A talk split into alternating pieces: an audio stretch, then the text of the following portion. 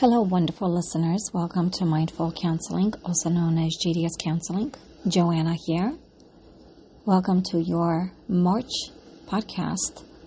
And today's topic, short topic, will be on gaslighting and narcissism and how often one gets in a relationship where there is some form of gaslighting or emotional abuse happening and where we are stuck with narcissists.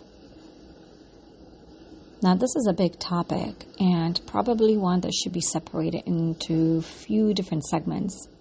But for today, what I'm going to focus on is gaslighting and that emotional criticism, that emotional abuse that one might experience being in a relationship with someone that may be, whether it's diagnostically or not, considered as a narcissism, narcissist. So I'm only doing this podcast based on what I read, what I see and hear, and I cannot help it but to wonder, but also keep on questioning myself, what are the statistical numbers of people who are involved in relationships where there's always that one person that seems to be criticizing the other, putting them down, whether it's uh, making fun of them or not necessarily having empathy for what they are experiencing. It's almost like needing to be praised for being bad, lack of a better way of saying it. So I figured just by talking about it today, it opens the eyes towards just that particular topic and to question yourselves whether or not this is something that's happening in your life or maybe somebody else's, maybe someone you know or someone loved one. Now, I did research some things, but there is no necessarily definite number as to how many individuals seem to be in these sort of narcissistic, emotional, abusive relationships. Just because for whether it's, there's any studies out there or questionnaires, do we all fill them out, right? So what I'm saying is, is everybody filling out these papers or forms um, where it concludes that one is in such a relationship. So I don't think there's a way to calculate the exact number. However, based on some readings that I did, the number is definitely above fifty percent of people in the U S being in a narcissistic abusive relationship. Now, again, this can be a female or a male. And even when I started talking about gaslighting or the emotional abuse or put downs, is what emotional or narcissistic abuse means is that there's that one partner that no matter what they do or how much they try to do that is good, they always feel or they are put down, in some ways manipulated by the other person, whether consciously or not. And whether the, the person that might be considered a narcissist is actually aware of this.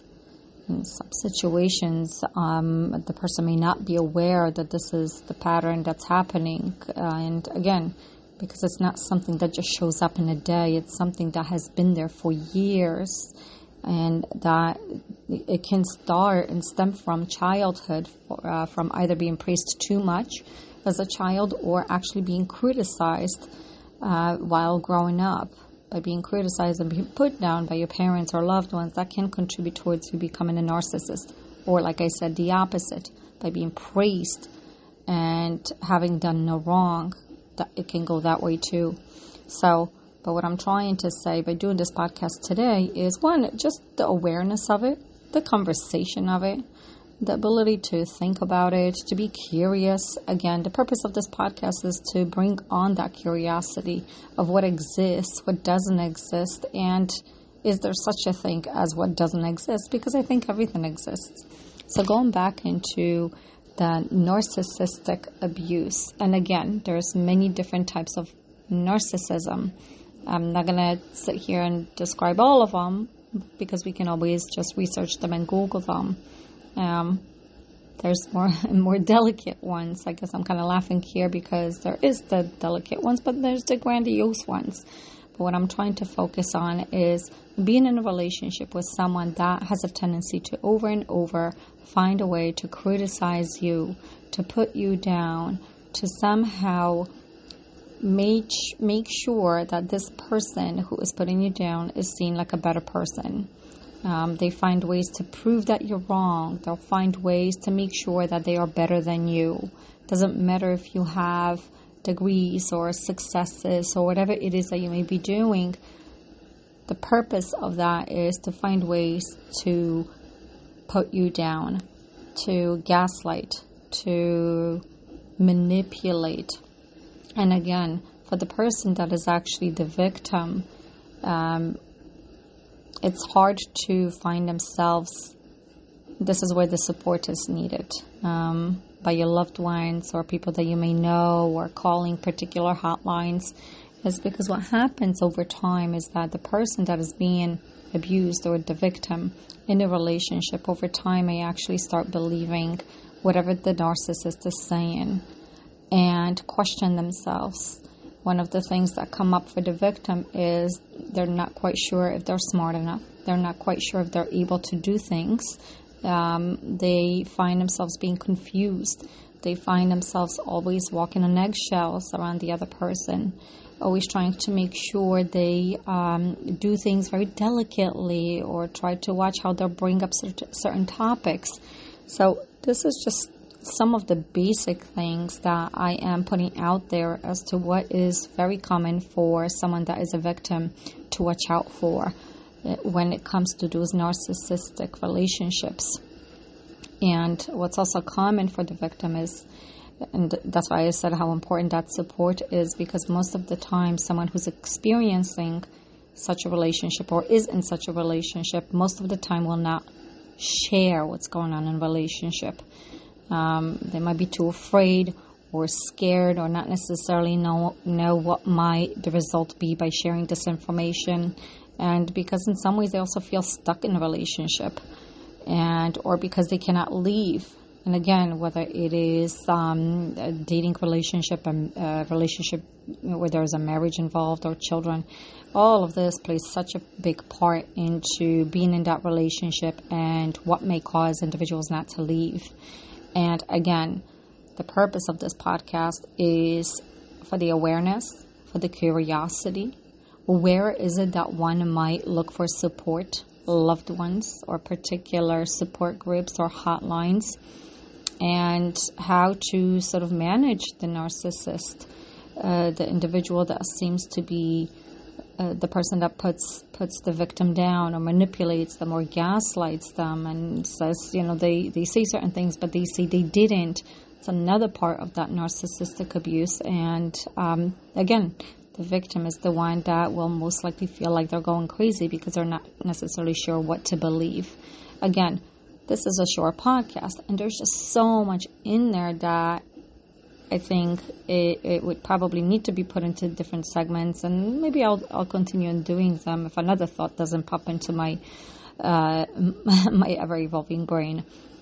So when it comes to, again, these relationships, what can someone do? And my advice is definitely support. Support or confide in someone that you feel like um, you trust. And when it comes to how do I deal with someone who's a narcissist is, uh, and this is a big one that I normally hear or let others know as well, is not to give in to the The, the person that's abusing you emotionally into that. What do I mean by that? Don't entertain the um, the ideas. Don't entertain the the topics.